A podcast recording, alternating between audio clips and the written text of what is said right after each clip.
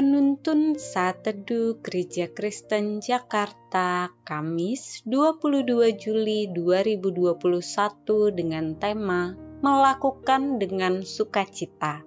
Firman Tuhan terambil dari Lukas 1 ayat 38 berkata demikian. Kata Maria, Sesungguhnya aku ini adalah hamba Tuhan, jadilah padaku menurut perkataanmu itu lalu malaikat meninggalkan dia. Berhasil mencapai tujuan menghasilkan sukacita yang besar bagi kita.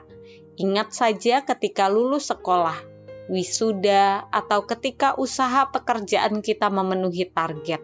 Kita merasa berhasil menyelesaikan peran kita dengan baik. Bukankah kita bersuka cita? Maria menyadari bahwa perannya adalah sebagai hamba Tuhan. Ia mengabdikan seluruh dirinya kepada Tuhan. Bagi Maria, melakukan kehendak Tuhan adalah kewajiban tertinggi yang harus ia lakukan, dan ia bahagia dengan hal itu. Itulah sukacita terdalamnya. Mengikuti kehendak Tuhan bukan persoalan yang mudah sebab sering kali apa yang Tuhan mau dan harapkan berbeda dengan apa yang kita rencanakan. Akan tetapi, sebagai hamba Tuhan, kesenangan kita haruslah apa yang menyenangkan hati Tuhan.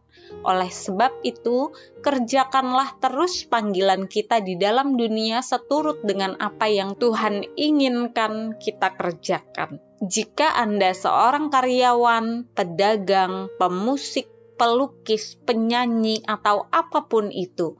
Mari mengabdikan hidup dengan setia dan melakukan segala sesuatu seturut dengan kehendak Tuhan, sehingga rencana Tuhan digenapi dalam hidup kita seturut dengan waktu dan kehendaknya.